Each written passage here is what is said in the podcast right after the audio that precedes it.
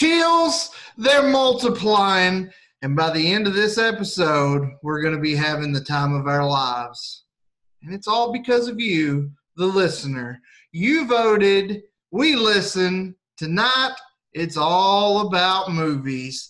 For another episode, another week of Convince Me. Uh, it's our second Hodgepodge episode. If you don't not familiar with the Hodgepodge format, go back and listen to episode seven, I believe it was.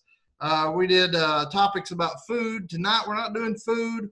We're doing movies. Uh, I'm Andy Rutherford, joined as always by Mr. Casey Elrod, Mr. Brian Bennett. Gentlemen, you ready to get into to a little movie, a few mo- different movie debates tonight?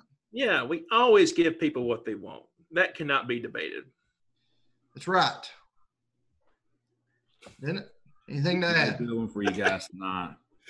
We've we've done our research. We've studied hard. We're going to bring y'all our A game tonight. It's going to be on. And Elrod's going to go 0 and 4, more than likely, but you know. That's no, I'm going 4 0 tonight. Call my shot. Call my shot right now. 4 0. Oh, we shall see, my friend. Um, but anyway, guys, uh, not really a lot to shield tonight. Uh, unfortunately, we did not get nominated for the podcast awards, but we do thank you guys for your efforts to get us there. Um, you know, we've only had this thing off the ground for a couple months, so uh, we're looking forward to next year. Uh, side note that I haven't even told these two gentlemen yet, um, but I got randomly selected to vote um, for this year's podcast awards. So it is unfortunate we did not get nominated because we would have gotten at least one vote.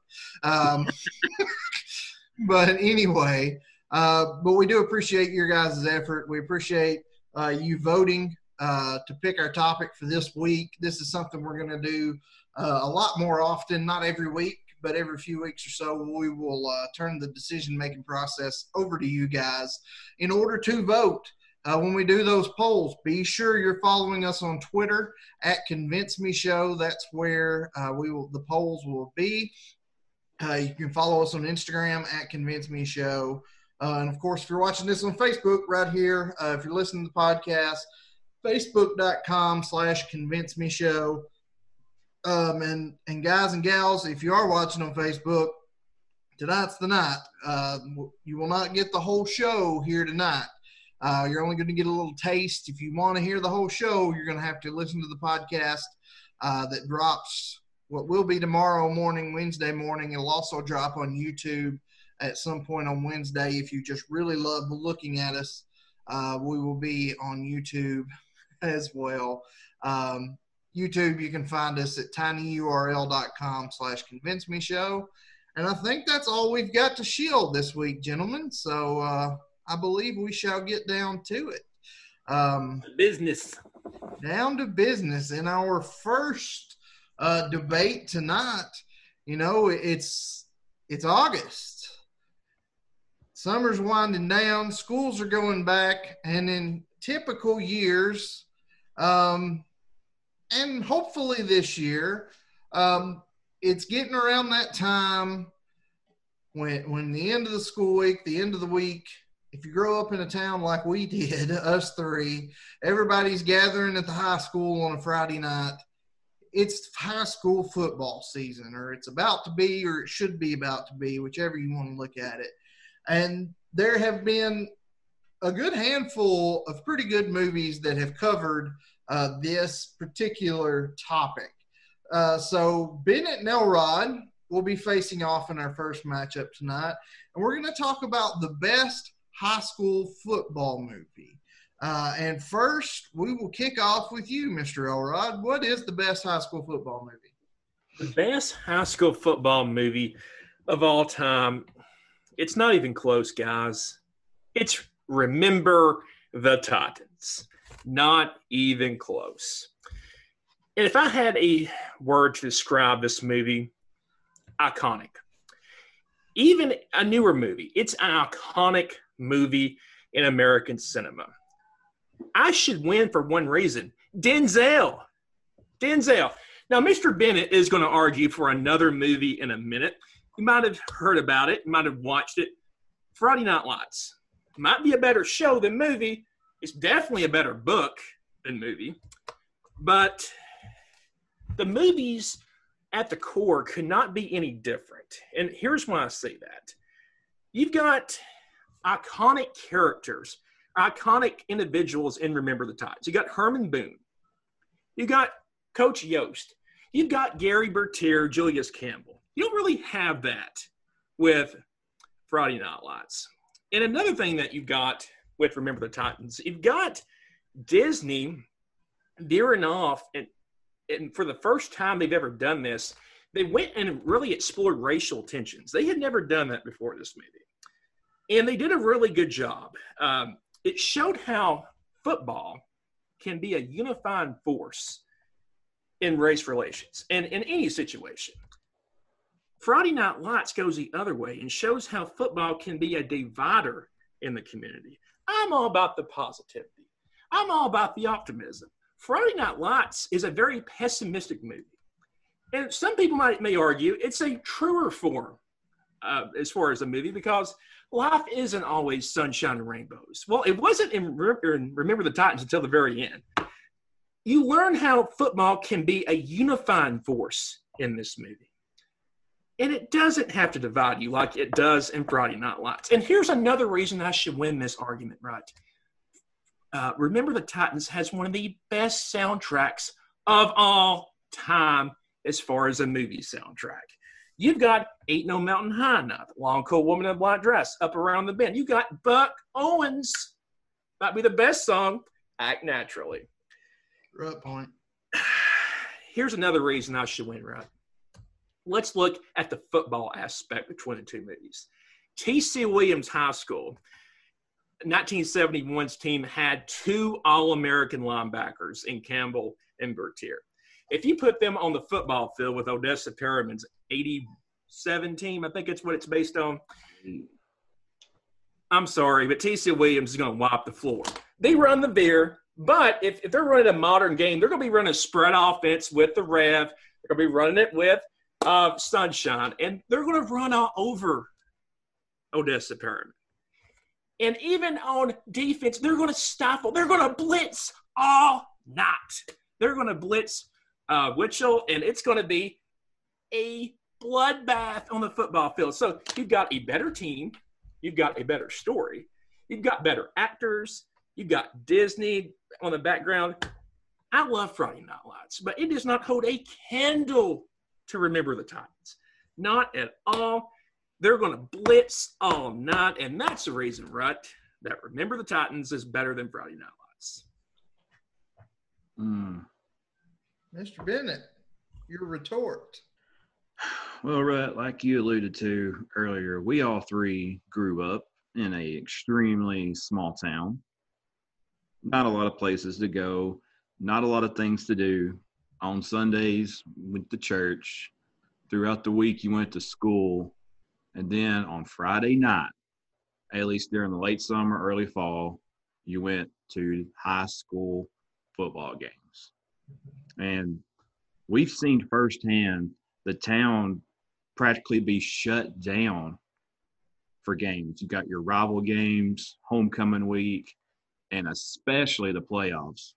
I always said if you wanted to commit a crime in our hometown, do it during playoffs because everybody's there, every cop is there. Like the whole the whole town is just a ghost town. And um, growing up, you know, especially during that time, like in the late fall or late summer, early fall, football was everything, which is very, very similar to Friday Night Lights. Released in October 8th, 2004, this, my friend, is the ultimate high school football movie. Now, Elrod said it doesn't really have much of a cast, and he's right. There's a few, there's a few guys here. I don't know if anybody's ever heard of them. Uh, Billy Bob Thornton. I think he may have dabbled in some movies before. Ed Santa. Man by the name of Tim McGraw. I think he tried his hand at a country music career, did okay, did a little bit of acting, done okay. Lucas Black. Now that name might not ring a bell, but you know the little kid in Sling Blade? Well, he's grown up and he's with Billy Bob again. And then you've got Connie Britton, which you know the name. She's most most notably for the the TV series Nashville. So not a bad cast for a bunch of people who've never heard of. Now the movie follows, like Elrod said, high school team in Odessa, Texas. It's based off of the 88 season, I believe, and the book was from 1990. And this is actually somewhat loosely based off of true events. That's what I really like about this movie. I don't really want to spoil the movie in case somebody hasn't seen it. If you haven't, shame on you, go see it.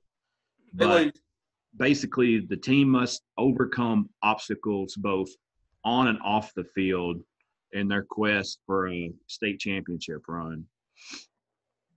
Now, contrary to Elrod, what I like about the movie is that it's very brutally honest.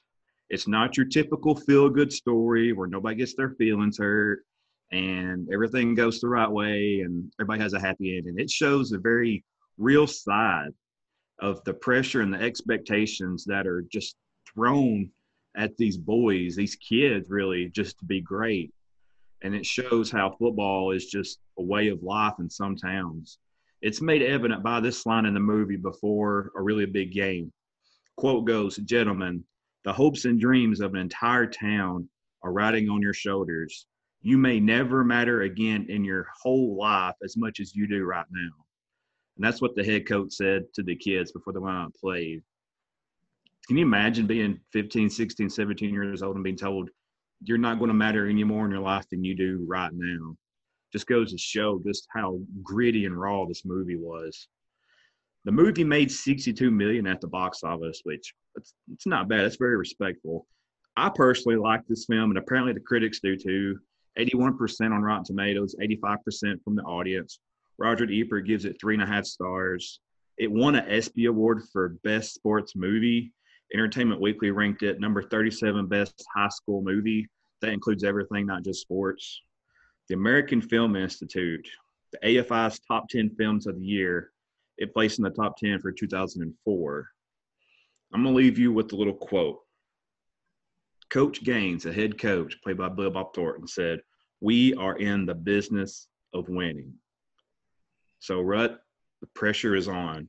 Let's not let Coach Gaines and the whole people listening and watching this podcast down.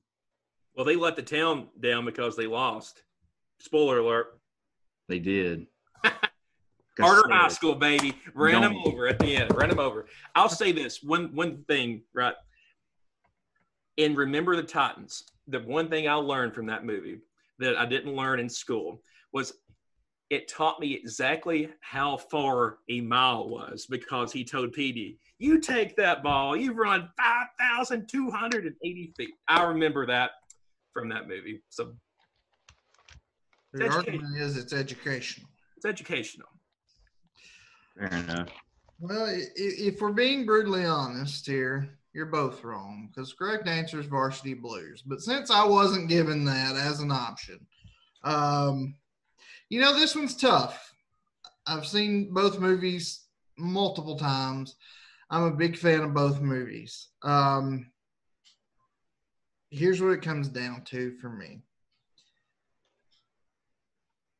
Friday Night Lights is a movie that I don't know. I've never watched a sports movie before where the quote unquote good guys don't win. And I remember when this came out, I knew nothing about I hadn't read the book, didn't know about that season.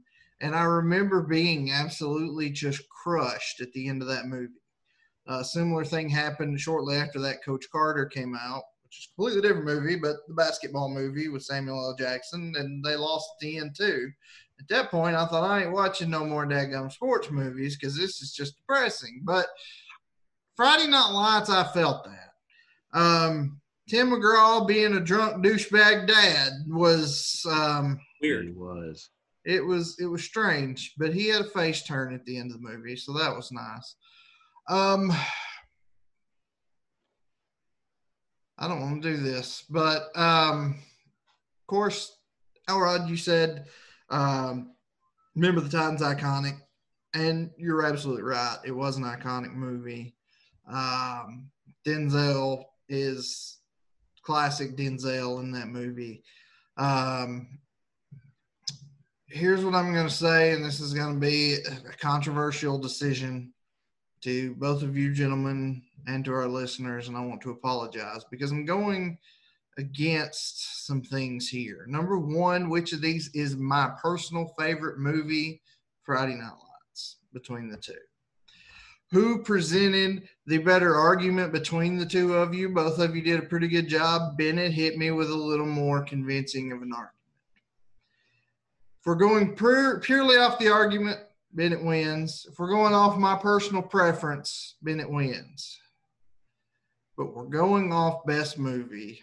And by slight edge, I do have to give it to remember the Titans. I don't like these hmm. hodgepodge episodes. I always give you a win in these stupid hodgepodge episodes.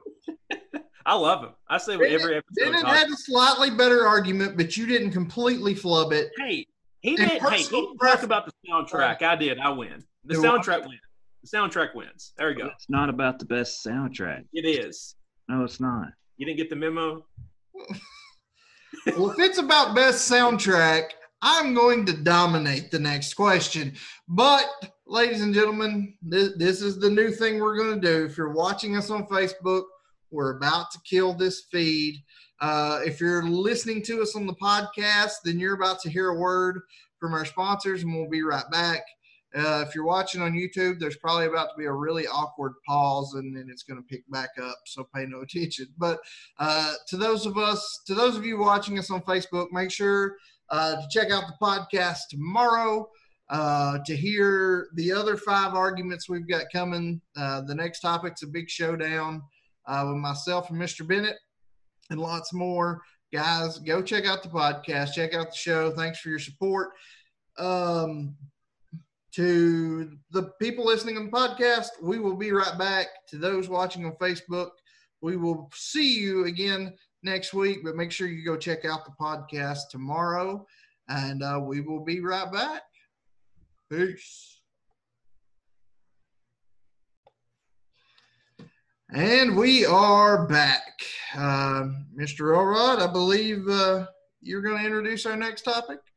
I am. So, our listeners out here may be shocked by this next statement I'm going to make. They're probably not by this point. Yeah, they're probably not if, if you've listened and watched us on Facebook. But I have never watched the movie Grease all the way through, and I have never watched the movie Dirty Dancing at all. So the next uh, topic in our hodgepodge tonight is what is the better movie?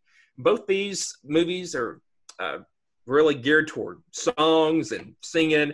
It's Grease versus Dirty Dancing, and one of you has the difficult job of convincing me which is the better film. So we're going to start tonight with Bennett. Tell me about your client, Sir Bennett. Sure. My client is Dirty Dancing, hmm. one of the all-time great romance slash dance movies. I'm gonna set the stage for you. It's the summer of 1963. There's an innocent 17 year old girl named Baby played by Jennifer Grey. She's going on vacation with her family at a Catskills resort. Well, one evening she's drawn to the staff quarters because she hears some music playing. And when she gets there, she meets this guy named Johnny, who is played by the man himself, Mr. Patrick Swayze. That right there should be enough to win, but I will keep going. now, Mr. Swayze, or Johnny, he's a dance instructor who is as experienced as Baby is naive. And she soon becomes his pupil in both dance and love. Ooh la la. This movie was released August 21st, 1987, almost exactly 33 years ago. The Incredible movie still is just as loved today by the audiences as it was 33 years ago. It's one of the highest grossing films of 1987 at the box office. It brought in 214.6 million on a $5 million budget. That's a 43 time profit. I went ahead and did the math for you. It was really hard for me to do, and it took me a long time. That's what I came up with. It remains extremely popular throughout the following years as it was the number one rental of 1988, back when people rented movies. Shocker. 1988. So the very next year, it's the number one rental. And it's the first film to sell more than 9 million copies for home video. Home video, we're throwing it back to people who don't know what a home video is. The soundtrack alone generated two multi platinum albums. And the song, I've had the time of my life. No, you've heard that one. It won a Golden Globe and an Academy Award for Best Original Song and a Grammy Award for Best Duet. Now, in 97, it was re released for the 10 year anniversary, and uh, Patrick Swayze, Swayze got a star on the Hollywood Walk of Fame.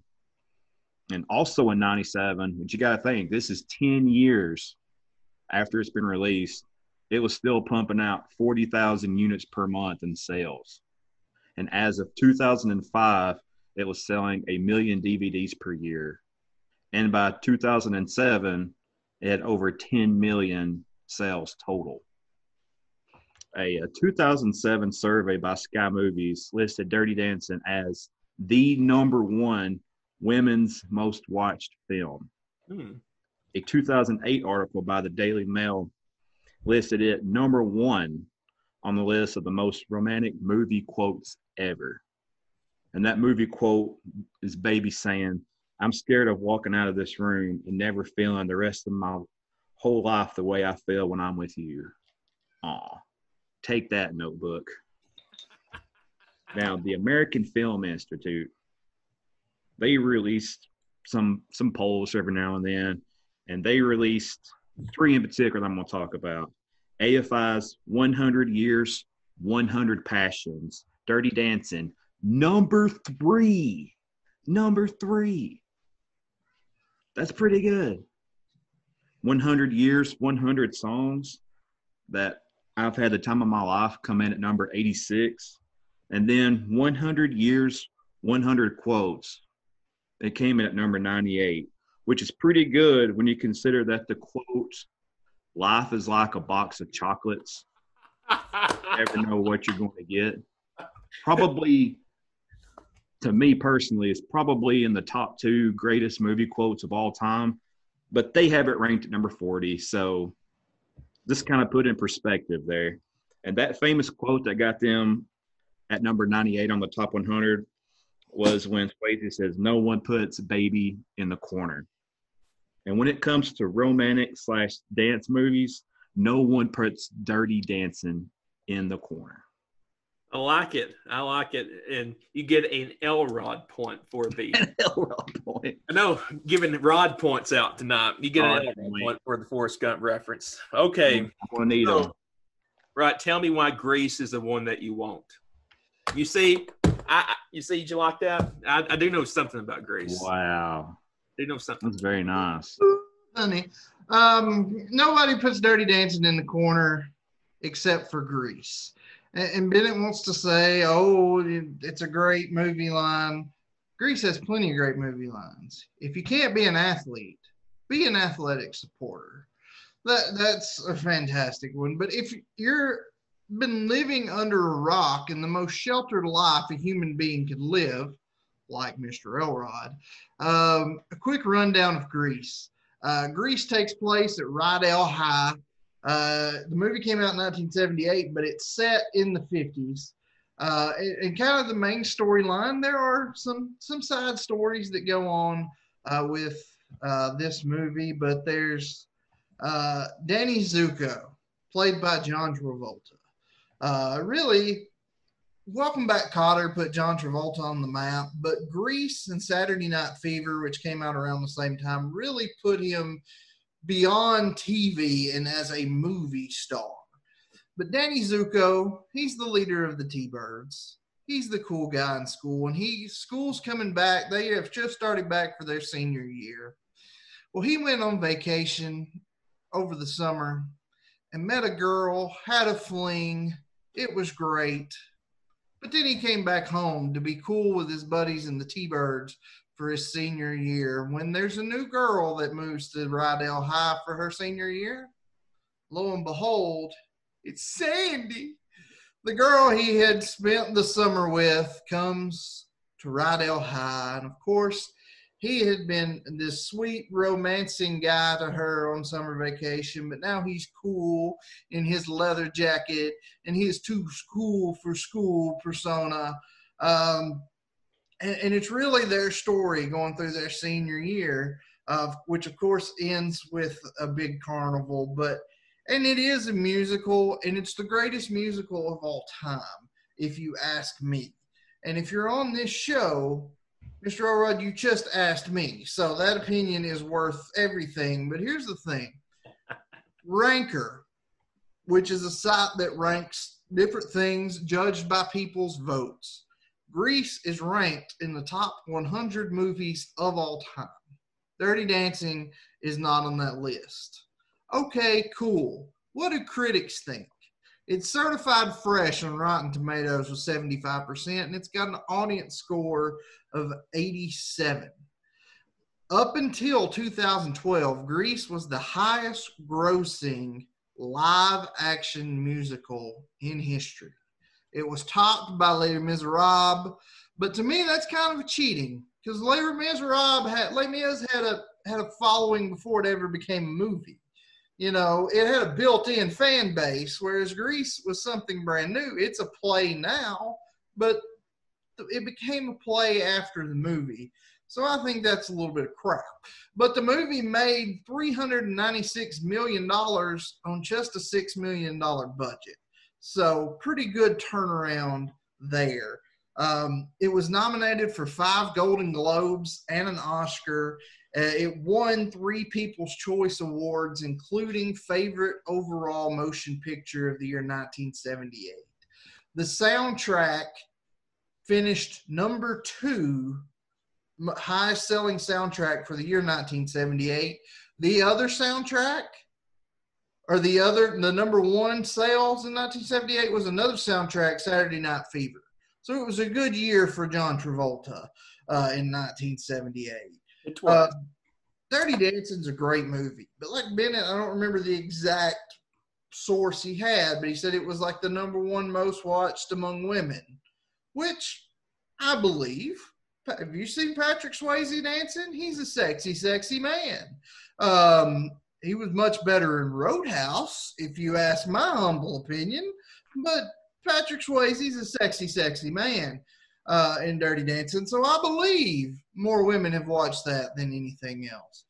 But here's the thing with Grease Grease came out in 1978. That's 42 years ago now. My six year old has watched and likes Grease. I, as a 32 year old man, have watched a 32 real cool guy that doesn't watch silly musical movies I absolutely love Grease, and I could sing you the whole soundtrack. Let's not. Let's not I, do that. I don't want to lose all four of our listeners, so I will not do so. but I could do it. There are older people that were around in 1978 when Grease came out that absolutely love Grease. Um, so if we're looking at what is the best movie, in my opinion, Grease is one of the best movies of all time. I really like Dirty Dancing. It's not cool for a, a guy to say that in his 30s, but Grease is a better movie. It's more diverse uh, uh, of a crowd, and it's just an all-time classic. Now, if we look at sequels, Grease 2 is one of the worst pieces of crap that's ever been produced and would lose to any movie that's ever been made. Twister? Twister's a thousand times better than Grease 2. I could film myself farting and it would be better than Grease 2 was. But Grease, Dirty Dancing's a great movie, but Grease definitely takes the cake here. You know, you brought up the point about Grease being a movie that all generations can like. Went and saw this movie at the drive-in. Didn't really wasn't mesmerized by it, but went to drive-in Watertown, and it was a very wide age range. Uh, you had people, kids, you had older people that seemed to like the movie. I have to give the edge Yeah, in this before, argument. before you give your answer, did you get stranded at the drive-in? I, I did not. I Brandon, now found my way back home. What did they say Monday at school? Monday at school. What? Bennett gets it, you don't. I don't get it, but Go back and watch. I'll have to go back and watch. But I have to give the point to Sir Rutt because of the iconic. I'm, I'm all about the iconic place in history, and I just think that Grease, as a, I mean, NBC had a Grease uh, live action comedy um, last year. Uh, it's just more iconic, in my opinion. So that's that's the reason why I'm giving this to you, Sir Rutt. So you don't go over tonight. Choice. Bennett's not happy with either one of us right now. I think I'm the only one that's going over tonight. Yeah. Well, Bennett, you won't lose the next point because I believe you're introducing it. So I go am. ahead. You guys actually picked a, a very good person to mediate this one Ooh, because this happens to be my favorite superhero, ooh. and that is Batman. But Time out. Time out. Before you introduce this, if I butcher this category like I butchered the Marvel episode, is this where you come through the, the computer and punch me? I don't know if that's possible, but I'll get something arranged. Hmm. All right. So we got Batman. Batman happens to be one of my all time favorite movies, but we're not talking about Batman the movie. We're talking about the men that played Batman. And we're going to settle a little debate not who was the best Batman. Is it Michael Keaton or is it Christian Bale? And I think, Rut, I think you're up first. Tell me who is the best Batman. Well, before I begin this discussion, I do want to say you're welcome to Mrs. Bennett, uh, Mr. Bennett's wife, who has been pushing for us to do Grease versus Dirty Dancing for a while now. For Um, weeks. yeah, so we finally got that done. Also being pushed for a while now is Mr. Elrod wanting to argue this exact topic of who is the best Batman, and now he gets his wish. But by the time this is over, he's going to wish we'd have held off a little longer. Because here's the thing, Bennett, can you tell me what Insider, Esquire, and USA Today all have in common?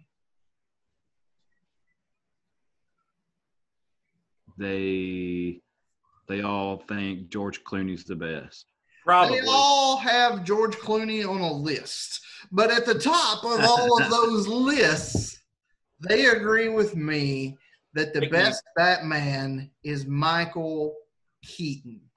Here's the thing hmm. 1989, Michael Keaton is cast to play Batman. People are pissed. Fans of Batman are not happy that Michael Keaton has been cast in this role. Because here's the thing Michael Keaton, up until that point, had done a lot of comedy roles.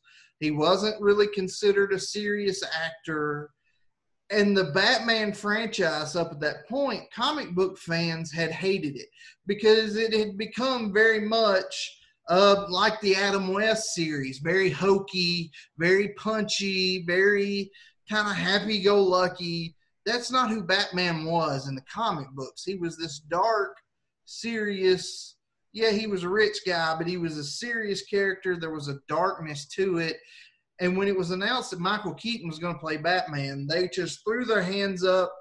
They were almost done with Batman movies to begin with. Now they were just over it. And then Batman comes out in 1989. And Michael Keaton single handedly saved the Batman films enterprise. This was never given a shot, and Michael Keaton did what nobody really thought he could do. They didn't think he was fit for this role. he turned that entire franchise around. And then they brought him back for Batman Returns, and it was an even better movie.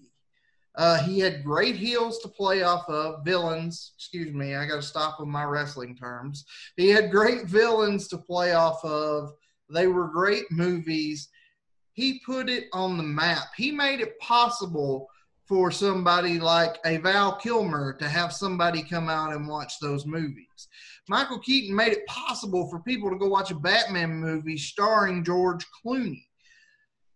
Michael Keaton set the stage for what it was to be. Without Michael Keaton, there wouldn't be any more Batman movies for Christian Bale to have even played in. Um, superhero movies weren't a thing that were taken with any kind of seriousness, any kind of money making ability until Michael Keaton killed it with Batman. Now, the first Batman got a 71% on Rotten Tomatoes with an 84 fan score. Batman Returns got was certified fresh with an 80 critic score and a 73 fan score. Now, maybe you might think I'm crazy bringing up the Rotten Tomatoes numbers and the critic numbers when we look at the movies Christian Bale was in. Uh, you know, because The Dark Knight is pretty much well acclaimed as the best Batman movie that's ever been made. And you know what? I would kind of agree with that. But that doesn't make Christian Bale the best Batman. You got to chalk that up to more of Christopher Nolan and the story and the direction and the effects. But the best actual Batman, the man that saved the franchise, is and was Michael Keaton. Mm. Mm-hmm. All right, Elrod. Who is the best Batman? George Clooney. There it is. That's, That's a Bennett point. Oh, That's a Bennett point. There we go. Hey, we all know the best villain of all the Batman movies is Poison Ivy. We all know that. All know that. Wright brought up a point a minute ago about how Michael Keaton's Batman saved the Batman franchise and how he was the best actor from that movie. He wasn't even the best actor in the movie. Jack Nicholson's Joker saved the Batman franchise, if you want to get down to it. Oh, oh I'm going to interrupt your point here. I know you're, you're going to bring Heath up all Joker. Joker. hey, hey, I'll get to that. I'll get to that. Give me time. Give me time. But that's what saved the Batman franchise. It was Jack Nicholson. Well, let's talk about Christian Bale for a minute. And he said, I mean, it is true that Michael Keaton's um, uh, penciling in as the Bat- Batman was not very popular. Well, Christian Bale's cast as the Batman from Batman Begins was not very popular either. You got to understand that Bat- the last Batman movie that came out before Batman Begins was Batman and Robin. And that basically destroyed the franchise. That, that forced this reboot. Joel Schumacher was nowhere to be found again. So Christopher Nolan um, cast Christian Bale. Before this, he was not a major star um, when he before he landed the role.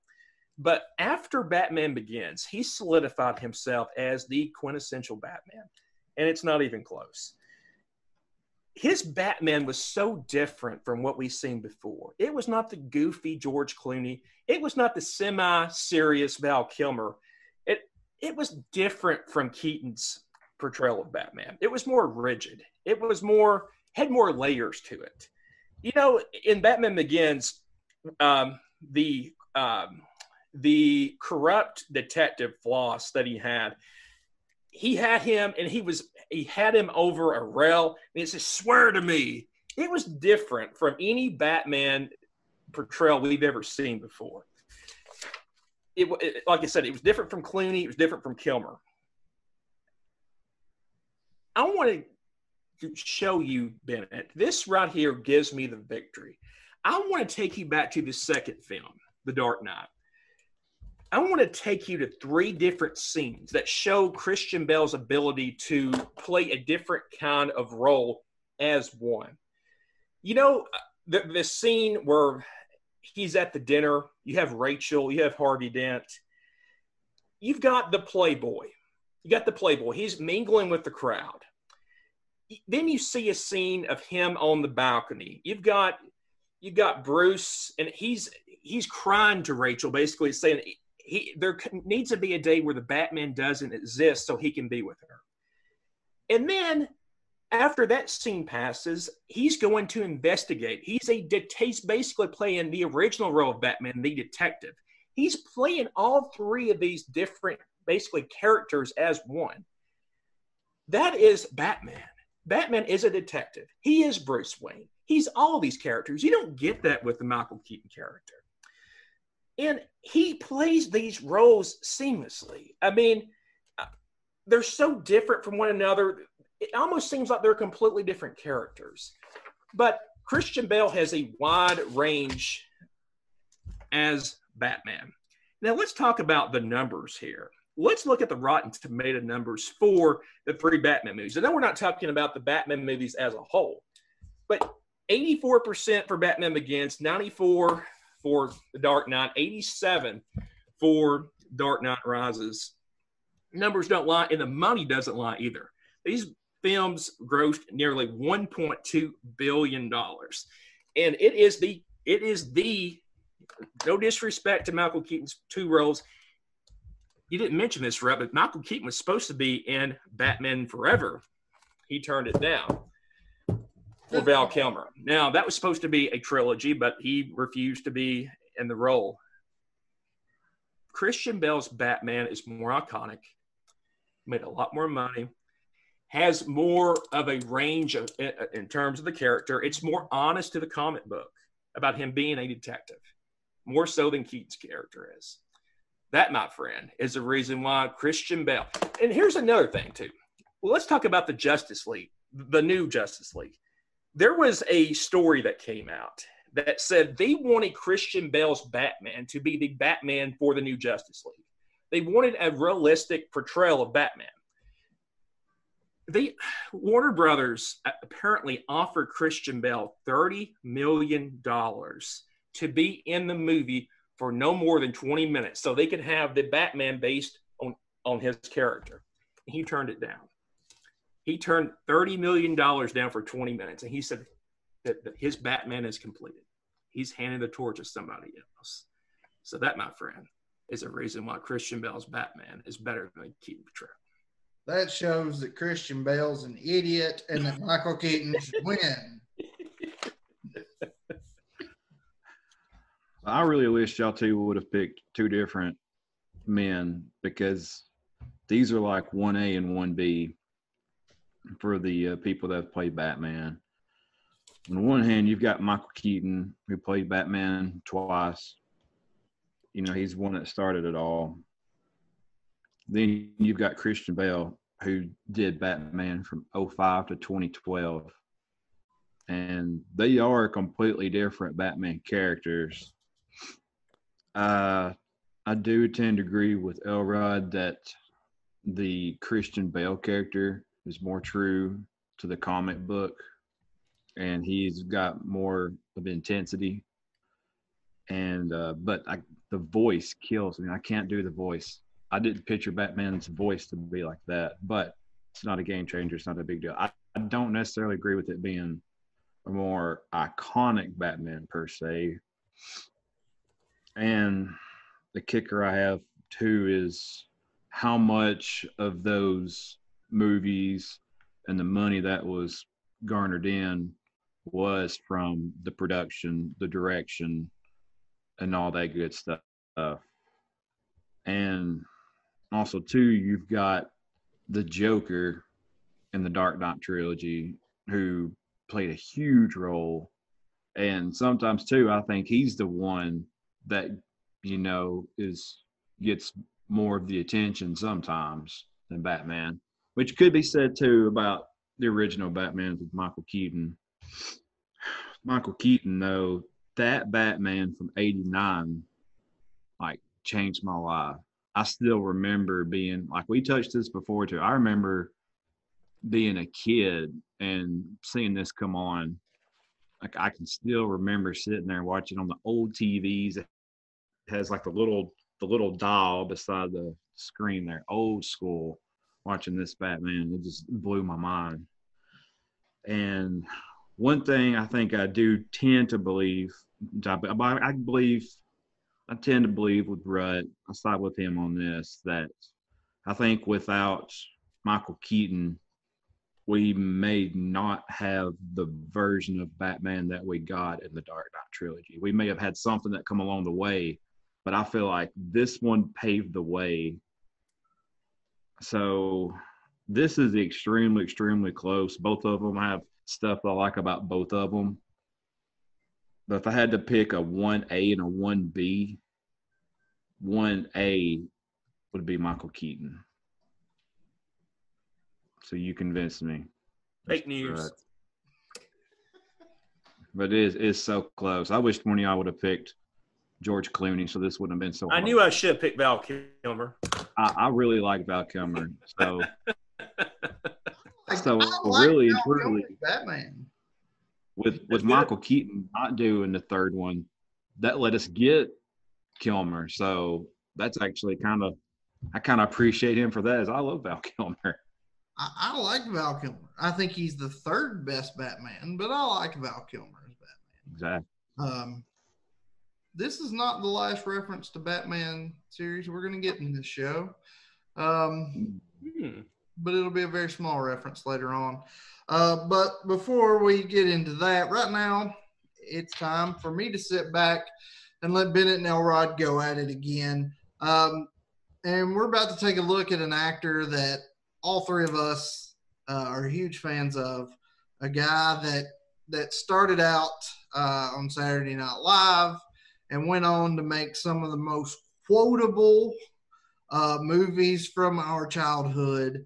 Um, and really, there are more narrowing it down to the two that these are arguing uh, is difficult. Uh, but we're going to look at the best Adam Sandler movie. Bennett, hit me with yours. All right. Me, the best Adam Sandler movie is Big Daddy. Actually, no, it's not. Let's say I was like a curveball. I would say Big Daddy. I personally like Big Daddy better. If I'm going off personal preference, I'm going Big Daddy. But the question is the best Adam Sandler movie, and that's why I'm going with Waterboy. And I will tell you why that Waterboy is the best Adam Sandler movie and not Big Daddy. And I don't even know what Elrod's going with, but it's it's not Waterboy or Big Daddy, so it doesn't matter. Those are the top two. Now, Waterboy hits theaters November 6, 1998. Little background without spoiling it for there may be the 1% population that hasn't seen the Waterboy. Shame on you. We should spoil it for them anyway. If they haven't seen really? it by now, they're never going to. They, they've it. had 20 years. I'm not going to do it. I can't do limitations it. is over on this. I'm not. I'm not a spoiler. I'm not doing it. But basically, he dies. It's about. it's about it's about a dude. Basically, it's about a dude. Okay, so I didn't spoil it. No, it's about this 31 year old mama's boy who grows up on a farm in the bayou named Bobby Boucher, and he wants nothing more but to quench the thirst of these athletes with some fine H2O, and they basically treat him like trash. But there's a coach named Coach Klein, and he makes this bold call that allows Bobby to stand up for himself, and it transforms him from this meek and mild water boy into this hardest hitter that has ever roamed the gridiron. Some notable names are in this film Adam Sandler, Henry Winkler, Kathy Bates, Rob Schneider, which fun fact, this is Rob Schneider's first time in an Adam Sandler movie. First time. Last. and I'm going for a rut point here. It also has the big show. It's the oh. big show. It has a few cameos too by some of these guys that I think some of y'all may have heard of. Hall of Fame quarterback Dan Fouts, Lynn Swann, Lee Corso, Dan Patrick, LT, Lawrence Taylor. He's a bad man. He's in the movie. You got Sour Bill Cowher. And you've got the man, Jimmy Johnson. Now, The NASCAR this right here, and what? the NASCAR No. driver? No, not the not the race car driver, the the one that won the Super Bowls. That guy. Gotcha. Now, and this is the reason why I go with Waterboy and not Big Daddy.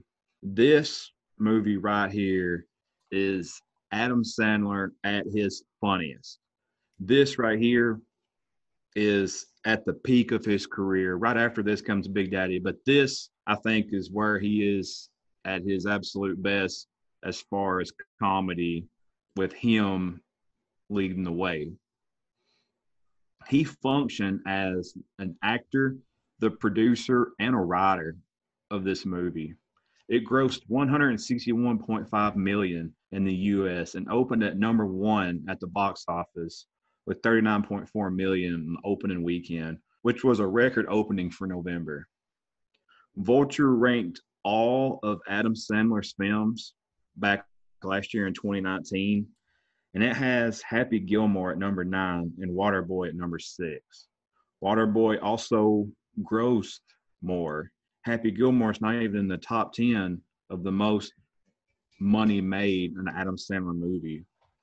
Waterboy was so huge and such a big deal that it was the highest, it's, it is the highest grossing film in a sports comedy genre. It won a Blockbuster Entertainment Award and the MTV Movie Award. So I kept it pretty short here. I'm not going to go into the whole movie. Everybody's watched it. We know it's great. And Mr. Elrod's fixing to come in here and talk about Happy Gilmore, but do not buy into the Happy Gilmore hype. Because if you do, you're drinking the wrong water. Choose the what what what water boy. You can do it. Well, tell her to wake up. All right, Elrod. Bennett has hit us with the water boy. Won't you make us happy? well, I'm going to try the rut spiel here and say you don't get the water boy without Happy Gilmore. You don't. You don't get. You don't get um, Christian Bale without Michael Keaton, and you don't get the Water Boy without the first big role, which was Happy Gilmore. This is an uphill battle, and I, I acknowledge it out of the gate. I mean, when you think of when a person thinks of Adam Sandler, they're probably going to think of Big Daddy, or they're going to think of the Water Boy. But here's why. Here is why Happy Gilmore is better, and it's two words for you, right? Bob Barker. That is the reason why it is better. And I'm about to throw some Bob Barker stats at you as to why that is. If you've been under a rock for the last 30 years, or however long it's been, there is a scene where they're playing the Pebble Beach Pro Am, and Happy Gilmore. I guess I should go back to the beginning. For those who haven't seen Happy Gilmore, he is a wannabe hockey player that uh, can't make it in the pros. He decides, screw it, I'm going to do something else. His grandma's house is about to be foreclosed on. He hits a golf ball one day and he becomes a golf star because he can hit it 500 yards. He's basically Brooks Koepka before Brooks Koepka was uh, known to the world. But let's go back to Bob Barker for a minute. There's a scene where his playing partner at the pro am was Bob Barker, the his actual real person, Bob Barker, not someone playing Bob Barker. And Bob Barker, for for better or for worse, kicked the ever living crap out of Happy Gilmore because he was talking too much trash to his playing partner. Now, this fight between Happy Gilmore and Bob Barker is iconic. It won an MTV Movie Award for Best Fight Scene in uh, 1996. And another thing that Happy Gilmore did for the Price is Right show, Price is Right was having a lot of trouble in the mid 90s with the younger crowd. After Happy Gilmore, The Price is Right ratings went through the roof. And mostly it was younger people watching the show because they wanted to see the guy that beat the crap out of Adam Sandler. Happy Gilmore saved The Price is Right. That is the, my argument tonight because it did. The numbers back it up. Let's talk about another person in this movie that has lasting effect. Let's talk about one of the most underrated villains of all time. And that, my friend, is Shooter McGavin, played by the great Christopher McDonald. You know, here's the reason why he's underrated. He tries to buy Happy Gilmore's grandmother's house out from underneath her. And he said that he was just going to burn it down because that's the type of person he is. That's the type of person Shooter is. He tries to get Happy Gilmore killed on the golf course by a crazed fan who he promised he would take out to Red Lobster afterwards. Christopher McDonald declined the role of Shooter McGavin twice because he was tired of playing the bad guy. He wanted to play a good guy in the movie. He, he felt like he had been bad too many times. The person that they wanted to play Shooter McGavin, wait for it, Kevin Costner. Can you imagine? Okay, Kevin Costner during this time was also filming Tin Cup. So he really didn't want to play t- in two golf movies in one year. So that is a reason. It would have been really odd. I, I don't see Kevin Costner playing a villain as well as Christopher McDonald.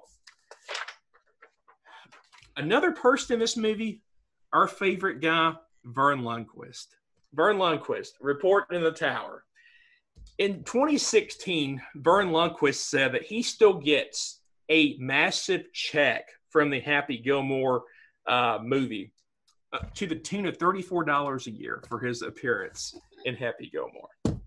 Let's talk about the Happy Gilmore swing. How many times have you seen people on the golf course on a Saturday morning wanting to try the Happy Gilmore swing? Mm-hmm. You have. Have you been? Have you tried yeah. the Happy Gilmore swing before? Yeah.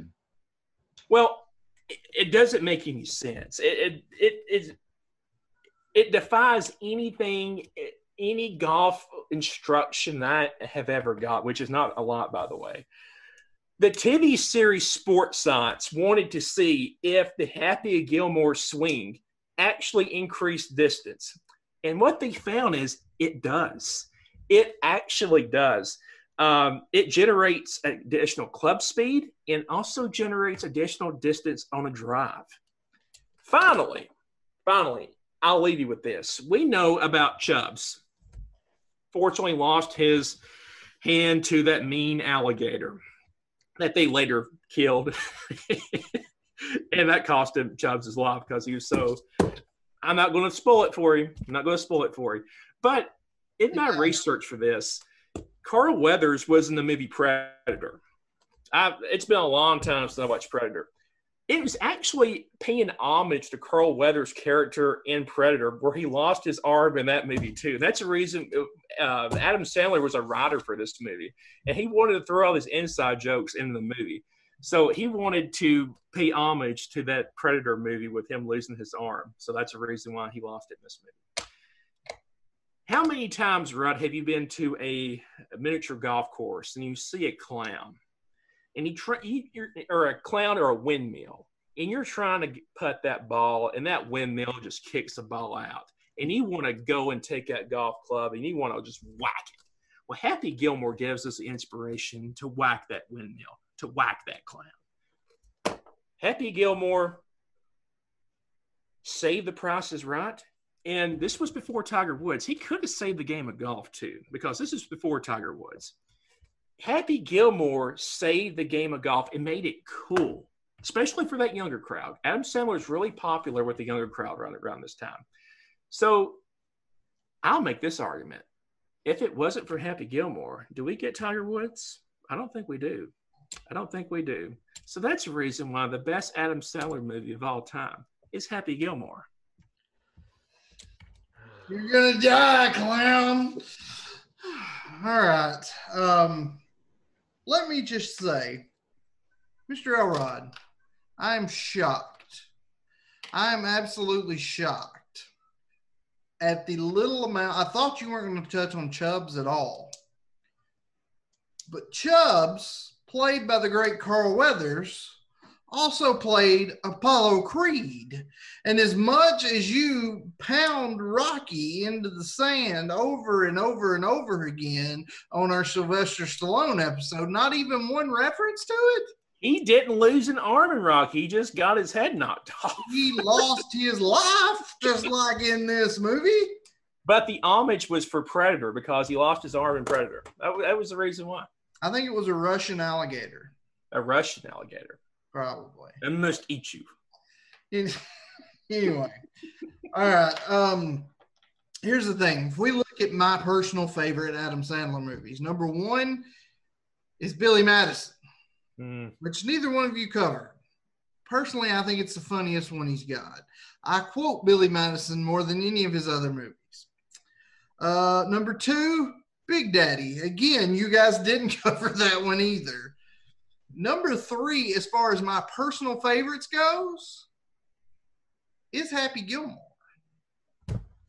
But much like the first argument you guys had,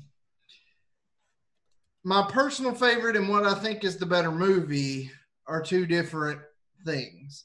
And when I look at Waterboy, I look at the money it pulled in, I look at the cast.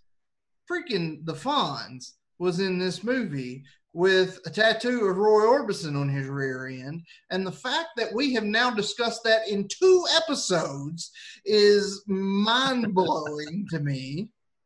Um, that movie was educational. I learned that um, snakes don't have parts, uh, but if they did, then the Fonz ate a knee, which I thought was interesting. Um, here's the thing Happy Gilmore's my personal favorite of the two. Happy Gilmore definitely has the much better looking uh, female counterpart here. Um, but when you look at the cast, you look at the money brought in, you look at the acting job done by Adam Sandler, the best movie of these two, I don't even think it's close. It's Waterboy. mm.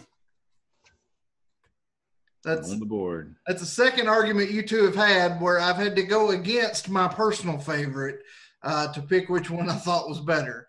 Um, but luckily for me, I don't have to make that choice anymore because I'm done mediating for the night. Um, but who's not done mediating is Mr. Elrod, who will mediate our next topic. This next topic really is going to tug at my heart, and it's going to be really tough for me.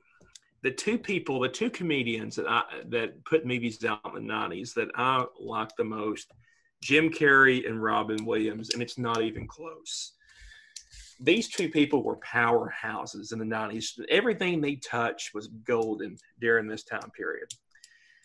So that begs the question who had better 90s movies? Was it Jim Carrey or was it the great and late Robin Williams?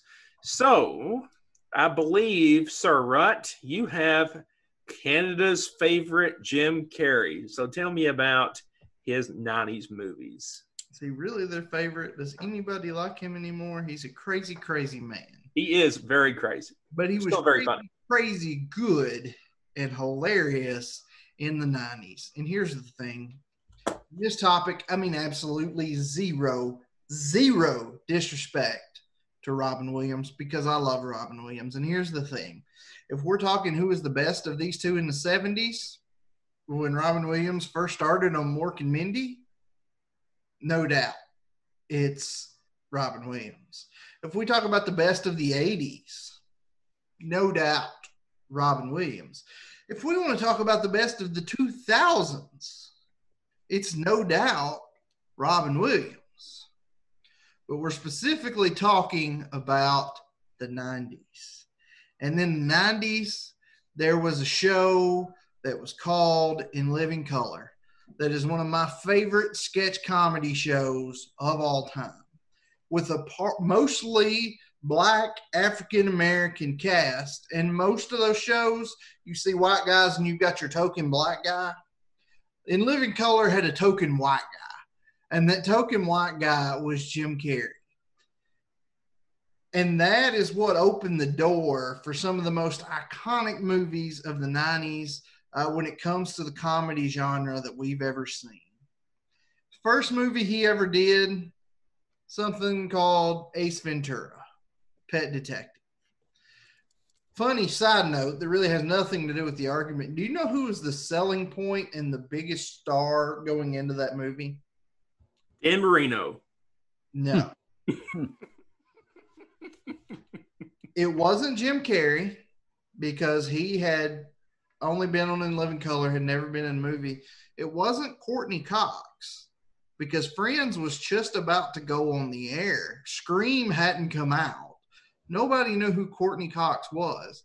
The biggest star going into Ace Ventura Pet Detective was Tone Loc, who The monkey? had who had what'd you say? Are you talking about? Is there a monkey in it? It's been a long time since I've watched Ace Ventura. Who did you say? Tone Loc. Oak. It's been a long time. Funky It's been a long time. Funky Cold Medina. Oh, He had an established music career, and coming into Ace Ventura was the biggest star of this movie going in. Coming out, different story. Um, a lot of people don't know who Tone Loc is anymore, uh, but everybody knows uh, who Jim Carrey is. Uh, people know who Courteney Cox is now, but I think that's more for probably Friends and Scream. Uh, but she was great in Ace Ventura. Well, he goes from Ace Ventura to doing a movie called The Mask, which, according to the story, according to the plot of the movie, should have been an awful movie. But with Jim Carrey playing this role, it was a certified fresh on Rotten Tomatoes with 77%. This is Cameron Diaz's breakout movie. And good grief was she hot in that movie. Um, then he puts out something that a few people have heard of, Dumb and Dumber, was Mm. his third movie um, with Jeff Daniels. He got an 84 audience score. Um, that was just the third movie he ever put out. His first three movies he ever starred in Ace Ventura, The Mask, Dumb and Dumber. And that got him a role in what was sure to be his breakout in the movie Batman Forever as the Riddler. Probably his, some would argue, his worst, maybe his second worst movie of the 90s. But that's still a huge movie because a lot of people didn't realize that movie sucks until they had already paid to go see it. so he still made it's still a huge movie. He followed that up with the second Ace Ventura, which by all critical standpoints was nowhere close to the first one. Still a highly quotable movie. Uh, then he put out what was another meh movie with the cable guy with Matthew Broderick. Um, that was supposed to be Matthew Broderick's, you know, first big thing since Ferris Bueller. Um, it never touched Ferris Bueller. Um, but then he bounced back and put out a movie that inspired multiple people to become an attorney. And that movie is my favorite Jim Carrey movie, Liar Liar. 81% on Rotten Tomatoes. Followed that up with a funny but serious movie in The Truman Show that was uh, got a 95% on Rotten Tomatoes. And then he finished the 90s uh, with a movie called Man in the Moon, where he played Andy Kaufman, which Mr. Bennett will probably remember uh, an awkward moment in the movie theater when we went to see that movie uh, in 1999. Yeah, let's not talk about that. Um, but that that's his list of movies for the 90s. You have heard of every single one of those movies. Uh, at least three fourths of those movies were iconic. Another, like we said, Adam Sandler movies were highly quotable. These movies are highly quotable uh, in our everyday life. And here's the thing really, Batman Forever, Cable Guy, okay, you can say they're not good movies, but most of us saw. You know why we saw them? Because of these other movies Jim Carrey were in. Again, I mean, no disrespect to Robin Williams. He did fantastic things. Bennett's probably about to slap me in the face with Mrs. Doubtfire, and that may be the best movie out of this whole set. But here's the thing probably, maybe not, maybe. But here's the thing I just listed you the movies of, of Jim Carrey in the 90s. Some of Robin Williams' worst movies in his entire career all came in the 90s. Hook was not a good movie. Toys was an awful movie. Flubber is an awful movie. No, it's not. No, it's not.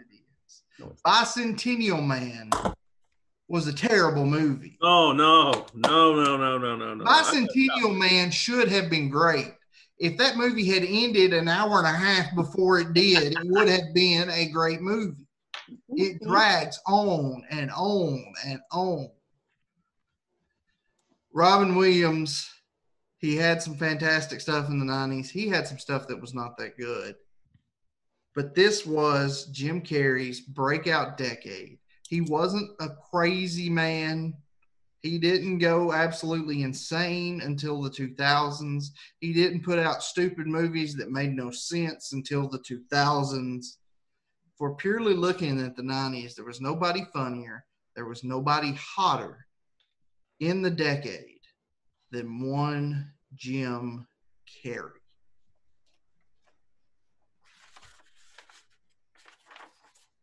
All right, care to transition?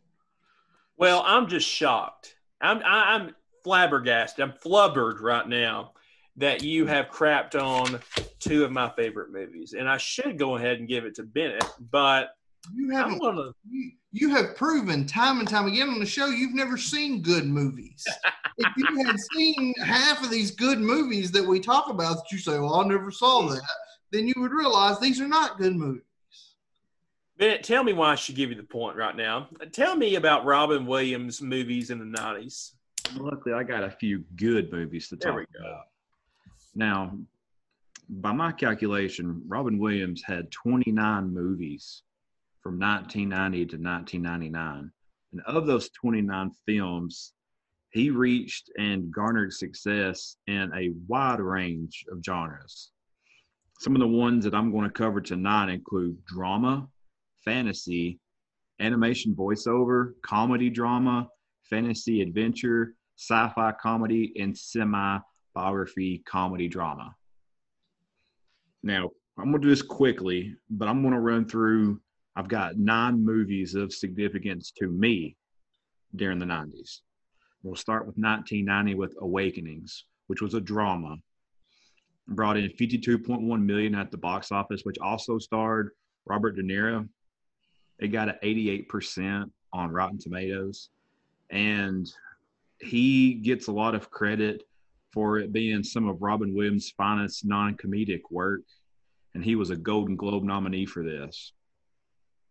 Let's skip ahead to 91 with Hook. It's a fantasy movie with he was Peter Pan. It may not have been a great movie, but it still got 300 million worldwide was the sixth highest grossing film of 91 and it was nominated for five academy awards. So not too bad. 92 fern gully. Some of y'all may not have heard about fern gully. It's a disney animated movie. He was the voice of Batty Koda, which is this like deranged crazy fruit bat. It made 32.7 million and this is a very underappreciated movie. And the reason I say that is because Robin Williams had a heck of a lot of freedom with the scripts for his character. He did a ton of ad lib. And uh, one instances of that was they told him just to kind of do, oh, just kind of do some like cliche military charge. And then Robin Williams just goes on for 10 minutes solid doing this ad lib about a military charge. It just shows how brilliant he was. The very same year that he does Fern Gully, he does a little movie called Aladdin, mm. where he plays the genie and he's also the peddler, which there is a little bit of a conspiracy behind that, but I won't get into that right now. Hope everybody's sitting down. This movie made $504 million, half a billion dollars on this movie. It was definitely the highest grossing movie of 92. And again, like Fern Gully, most of his lines in this are either unscripted or just him ad libbing in. It's absolutely crazy. He won a, uh, Special Achievement Award at the Academy Awards, and he won an MTV Movie Award for Best Comedic Performance in Aladdin. Very next year, 1993, Mrs. Doubtfire. Hmm. Such a great movie. It was it's a comedy drama. He plays two characters. He plays Danny and Mrs. Doubtfire. He also co-produced this. It made 441 million dollars and was a 71% on Rotten Tomatoes. It's the second highest grossing film of 93. And he won a Golden Globe for Best Actor, and it's ranked 40th on Bravo's funniest movies of all time. 95, you've got Jumanji. Mm. It's a fantasy adventure. He's Alan Parrish, 262 million, and that's the 10th highest grossing of 95. 1997, we get Flubber Mm-hmm. sci-fi comedy. Either you love it or you hate it. He plays Professor Philip Brainerd. 178 million. And I want to talk a little bit about Flubber because in 1997, Flubber was also advertised a lot and it got pushed a lot. And this is a little bit off course, but Sonic had a Flubber Sundae that they did. and it was basically a Sundae with like this green ooze on top of it. And I remember getting these. I would walk over from the paper over to Sonic, order one of these, and it was the best thing I've ever had.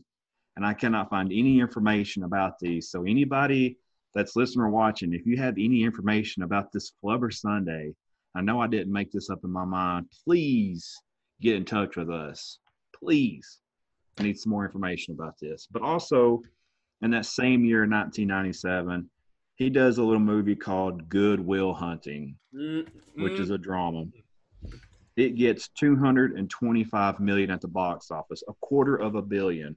Rotten Tomatoes gives it a 97%, and it's nominated for nine Academy Awards. At the Academy Awards, Robin Williams won Best Supporting Actor, and it's number 53 in the Hollywood Reporter's 100 favorite films. And to put that in perspective, they gave Forrest Gump number 14, which to me should be number one. So they give it 14. So if they give this 53, that should be more like 20 because their numbers here are a little bit skewed, according to my calculation. Then the very last one, I'm not going to cover a Bicentennial Man, but in 1998, he does Patch Adams, which is like a semi biography slash comedy slash drama. It's a little bit of everything into one. It's loosely based off of the life of the real Dr. Patch Adams.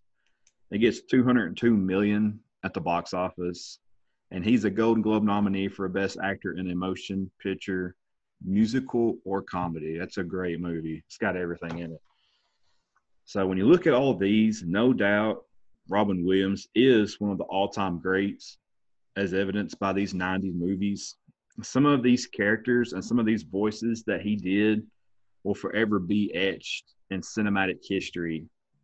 When it comes to Robin Williams, nobody could improv better, especially during these uh, like Fern Gully and Aladdin that he played. And even though when you think of Robin Williams, you know, you, you think of his comedy, but it's his ability to deliver in films that are a little bit more serious, that have a little bit more substance to them than just silliness. And it is his ability to play in these dramatic movies like Awakening, Goodwill Hunting, Patch Adams, stuff like that. I think that gives him a slight edge. It shows some versatility other than just Robin Williams being silly that we know he is. But talking about being silly, he's not just a funny man or was a funny man. He was also very brilliant. Now, I'll leave you with this quote Robin Williams' mind was a quantum computer. He was the fastest gun in the West. I loved, respected, and admired his brilliance always. And that was a quote by none other than Mr. Jim Carrey. Mm. Ooh. And I think we all three can agree with Mr. Jim Carrey on this. Mm. He's a very funny and brilliant man. Mm. You know, Rod, I want to tell you this. I about went off on you because I thought that you failed to mention a movie, but it was my fault. I thought that you had not mentioned The Majestic, but that came in 2001. That's not a 90s movie. So I was ready to. I didn't mention the Grinch either because it came out in 2000. This is okay. Of all the things I've had to mediate since we've been doing this show since March or April, whenever it was, this is the toughest one I've judged because I've always thought that probably Jim Carrey had the deeper bench of, of movies. And even the, the list of movies we have here for the 90s, two of tho- those movies are in my top 10 of all time Liar, Liar, Dumb and Dumber. I would venture to say that Jim Carrey had the better. If you look 90 to 95, Jim Carrey won those years with his movies. If you look in the later decade, I think that the serious movies that Robin Williams had, the Pat, Patch Adams is in my top 10, and also Goodwill Hunting. If it's not two, it's three or four, somewhere in there. My favorite movies of all time.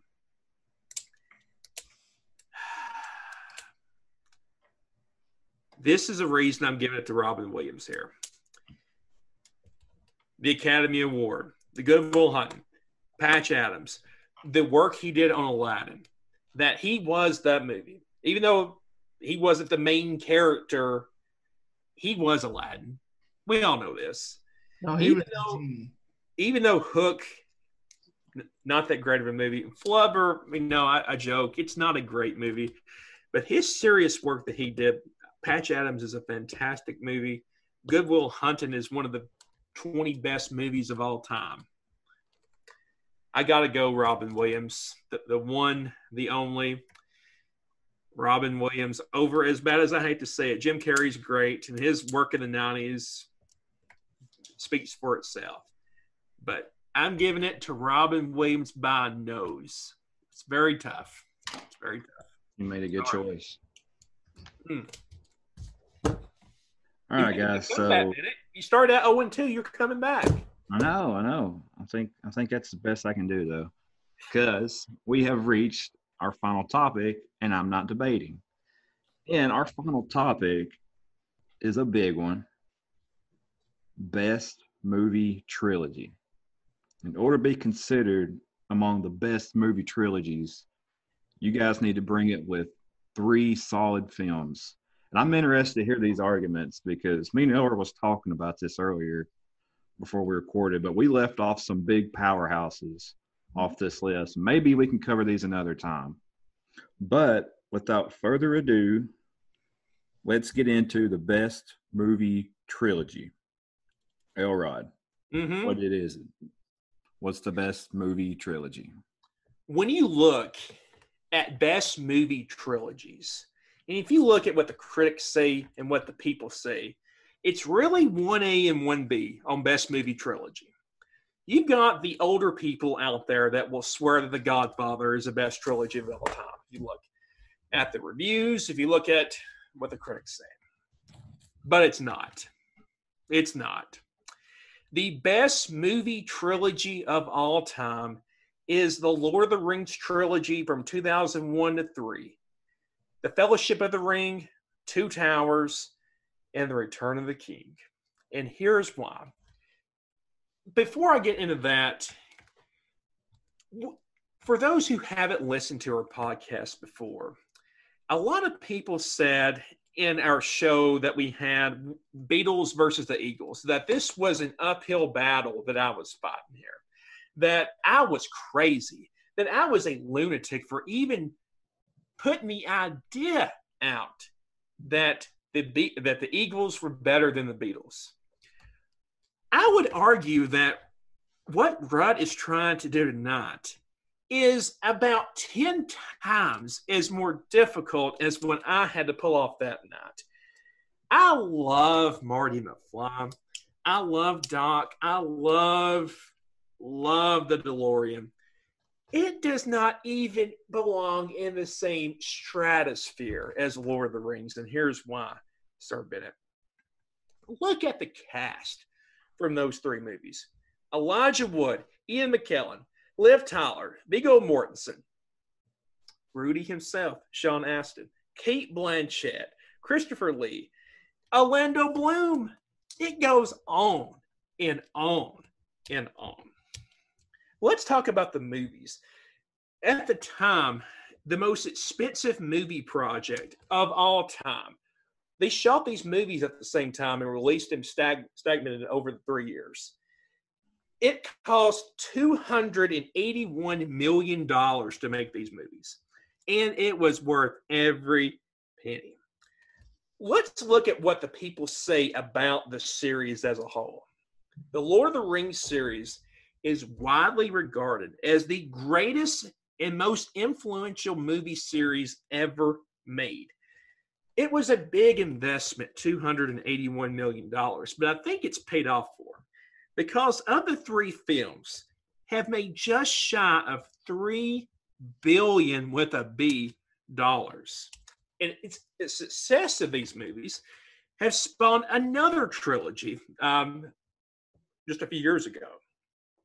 Let's talk about the Academy Awards. You need a Penske truck to put all of the awards that it, these series have garnered. Over 30 Academy Award nominations for this series with 17 wins. Let's look at what the fans say about the movies it's hard to get on a trilogy, it's hard to outdo yourself. But that's what this series does. The Fellowship of the Ring has a 91% on Rotten Tomatoes. The Two Towers, which probably is my least favorite personally of it all, but 95% Rotten Tomatoes score. Now, the one that has garnered the most praise it, its Rotten Tomatoes score is a little bit less than the Two Towers, but the Academy Awards that the Return of the King won will probably never be duplicated in the modern age from this point forward. Let's talk about that. Los, the Los Angeles Times says that this trilogy, the Lord of the Rings, will never find an equal from here from here forward with the way the movies are made.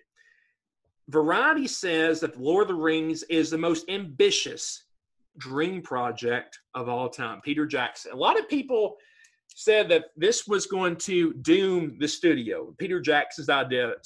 He wanted all these hundreds of millions of dollars to put this project together. He wanted to pay all these actors. And it was kind of a weird concept, like a middle age set in the middle Earth. Yeah, I don't know. But Peter Jackson absolutely delivered with this. Let's talk about the characters here. Empire put together one the 100 greatest movie characters of all time. They considered every movie ever made. This series has six of the top 100. You got Gandalf, Aragorn, Bilbo Baggins, uh, The Hobbit. Uh, th- that's really more geared toward the other trilogy. Samwise, and um, Orlando Bloom's Legolas. I could spend all night talking about this this series, just about the awards that this series has won. But let's talk about the Return of the King. The Return of the King, the third movie, is regarded as the greatest and most influential movie ever made and it's because of the awards it won. It won Best Picture, Best Director, Best Screenplay, Best Art Direction, Best Costume Design, Best Film Editing, Best Makeup, Best Original Score Song, Best Sound Mixing, and Best Visual Effects. It swept every award that it was nominated for that night. I love Back to the Future. We just watched it the other night the first Back to the Future is one of my favorite movies. It has 96% on Rotten Tomatoes. But the next two movies were subpar, especially the second movie. The second Back to the Future movie is horrible. It 65% on Rotten Tomatoes. It's a horrible movie. Third movie is a redemption movie. I love the Old West uh, thing that the third one has, and so does the, the people. 80% of people like the third one. But the second Back to the Future movie is freaking horrible. And this is not just me saying it. Look at what the critics and the people are saying. Yes, let's. $975 million it made. It made a lot of money. But the Lord of the Rings franchise made three over three times as much money as Back to the Future franchise. If you look at the, the amount of awards it won, if you look at what the critics say, what the people say, these are great movies. They're very long. If you went and saw them in theaters, it has an intermission.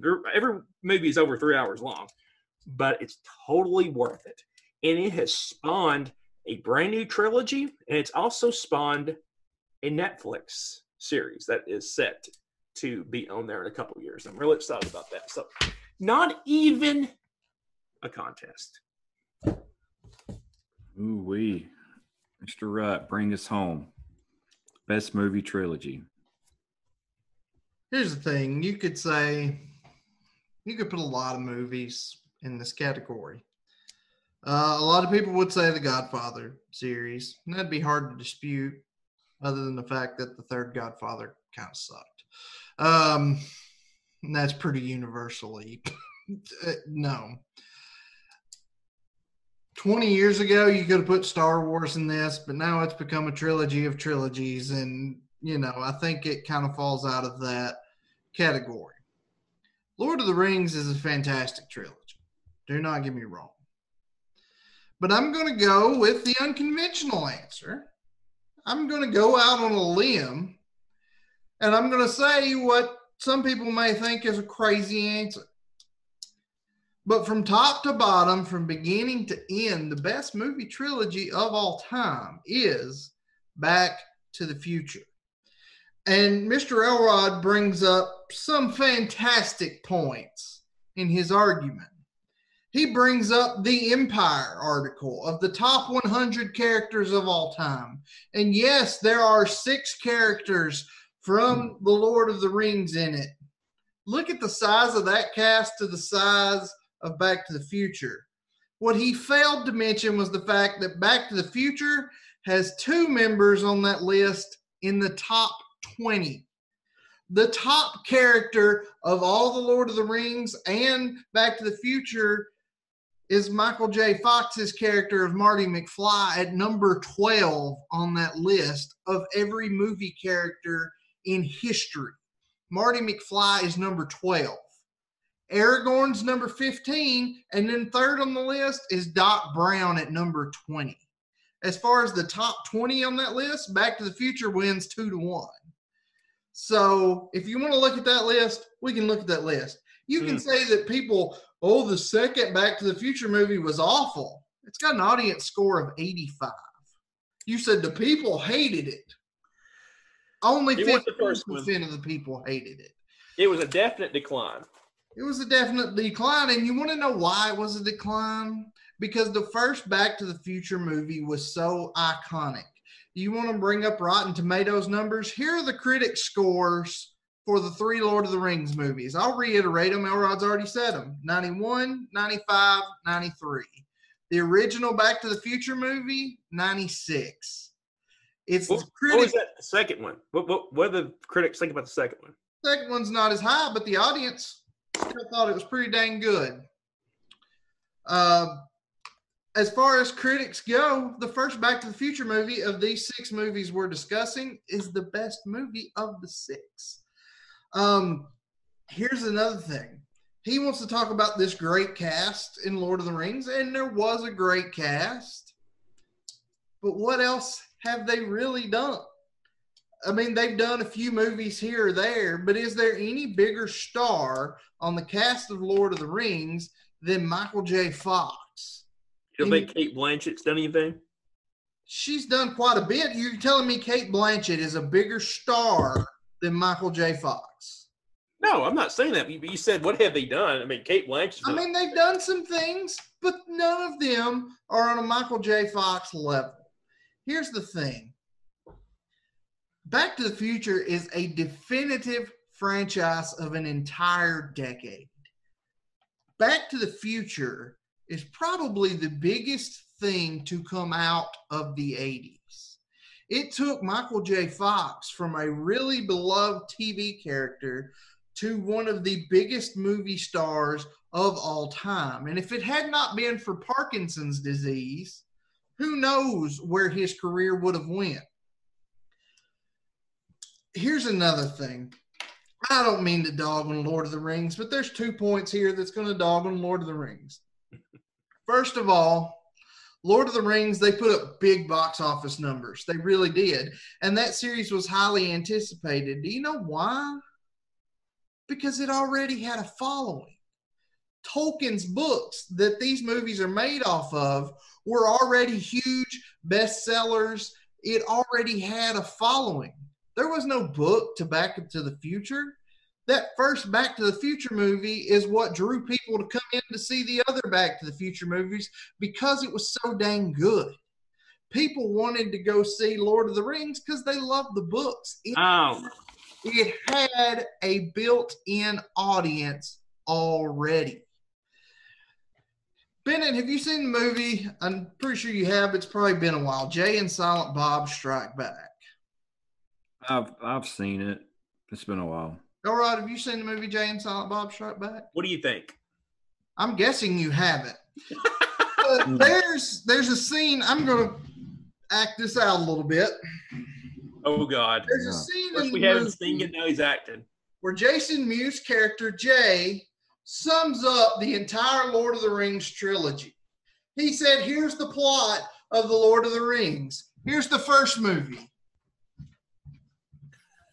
The second movie. Here's the third movie. And that's the Brilliant. plot of the Lord of the Rings. it's brilliant. it's funny. When you look at the true storytelling in these movies, you really want to sit through three hours? Here's the thing don't get me wrong, Lord of the Rings is fantastic. The first Lord of the Rings movie, I almost fell asleep in. And I loved the movie, it was great. It was too dang long. Succinct storytelling, original storytelling, no built in audience. The Back to the Future franchise amassed nearly $1 billion at the box office on a $100 million budget for all three movies. And here's another thing Lord of the Rings is essentially one nine hour movie they split into three parts.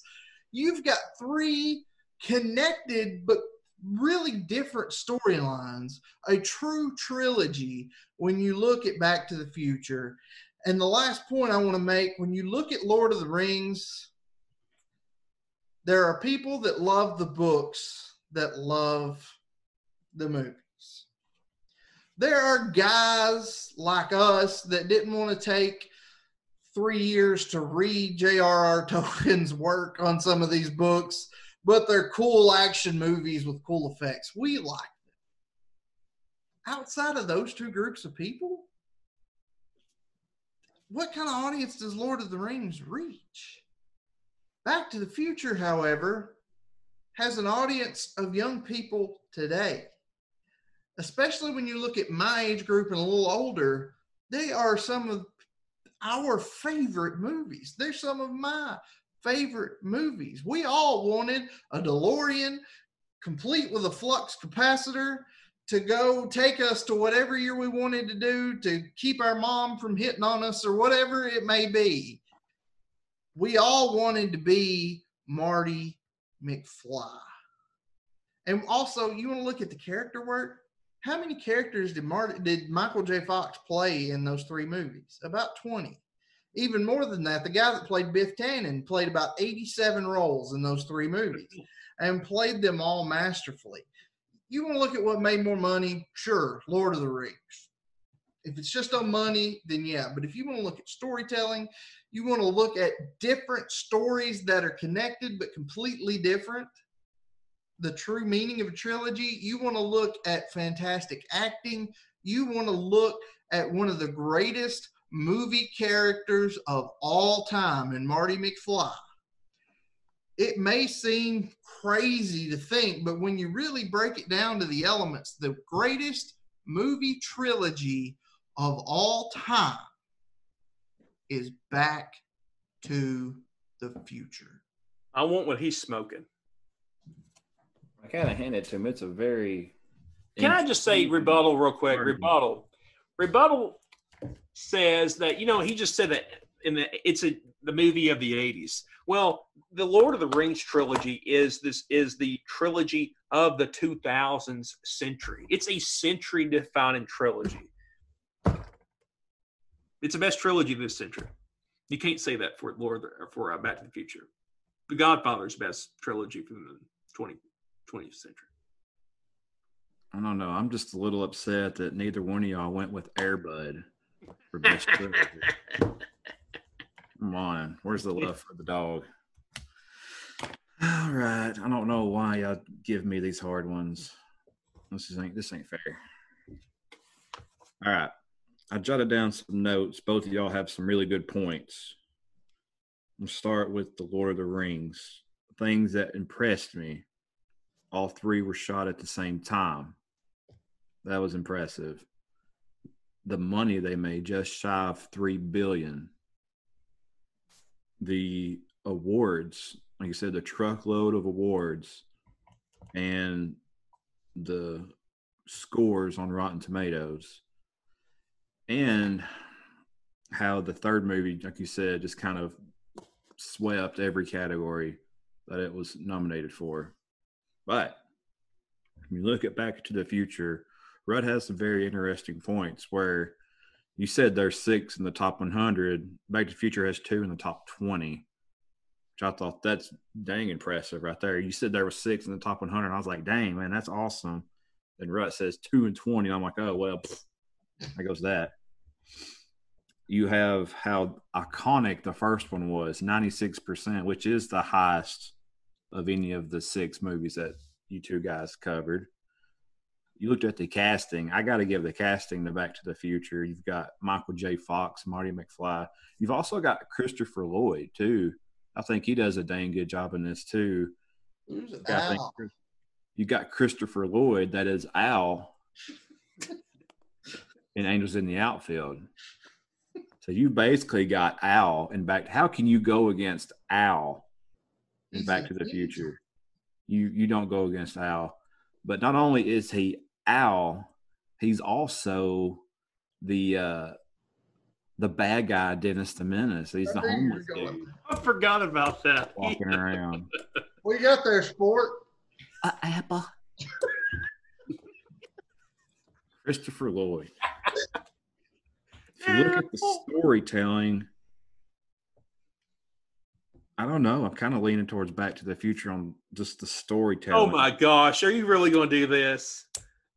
I'm I going to go get I like Legolas and get I- a sword. Now, here's why because the plot in this, I feel like it kind of captures imagination a little bit more than Lord of the Rings. I Mm. like Lord of the Rings, it's very entertaining, but I don't think it captures your imagination more. I think it's more, it's laid out for you, and here's the story. I'm telling you the story.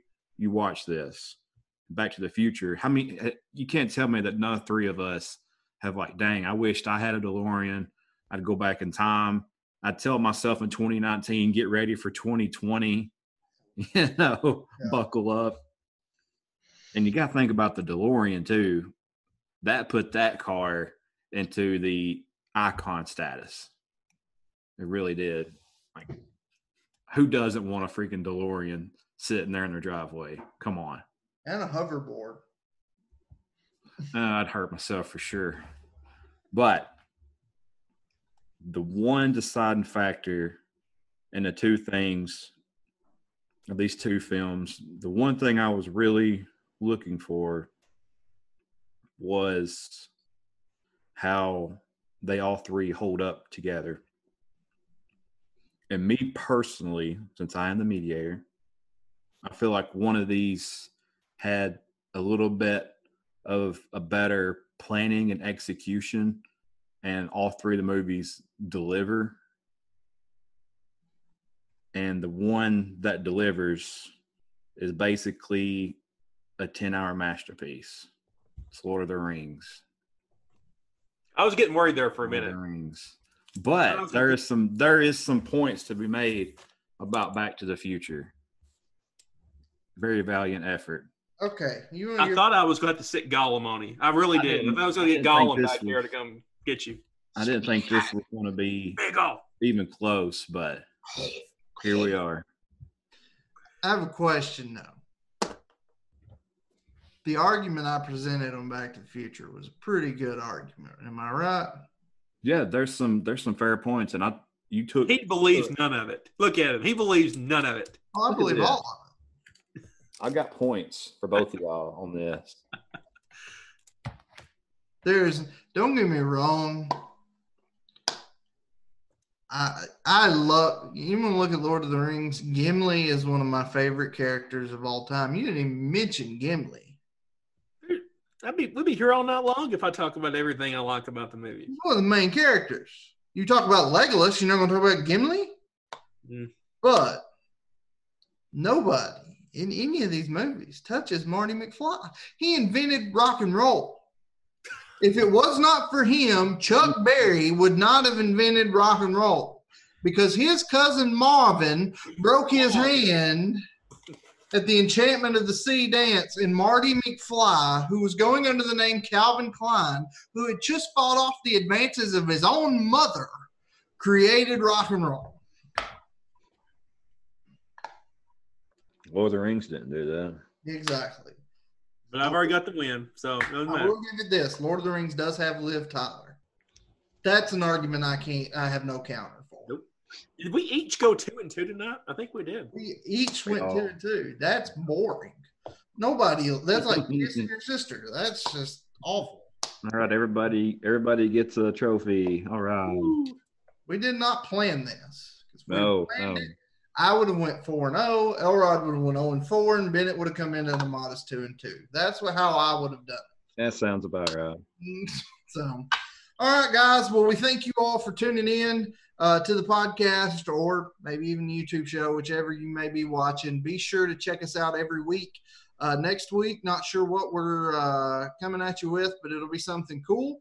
And uh, pay attention to our socials to find out what it will be.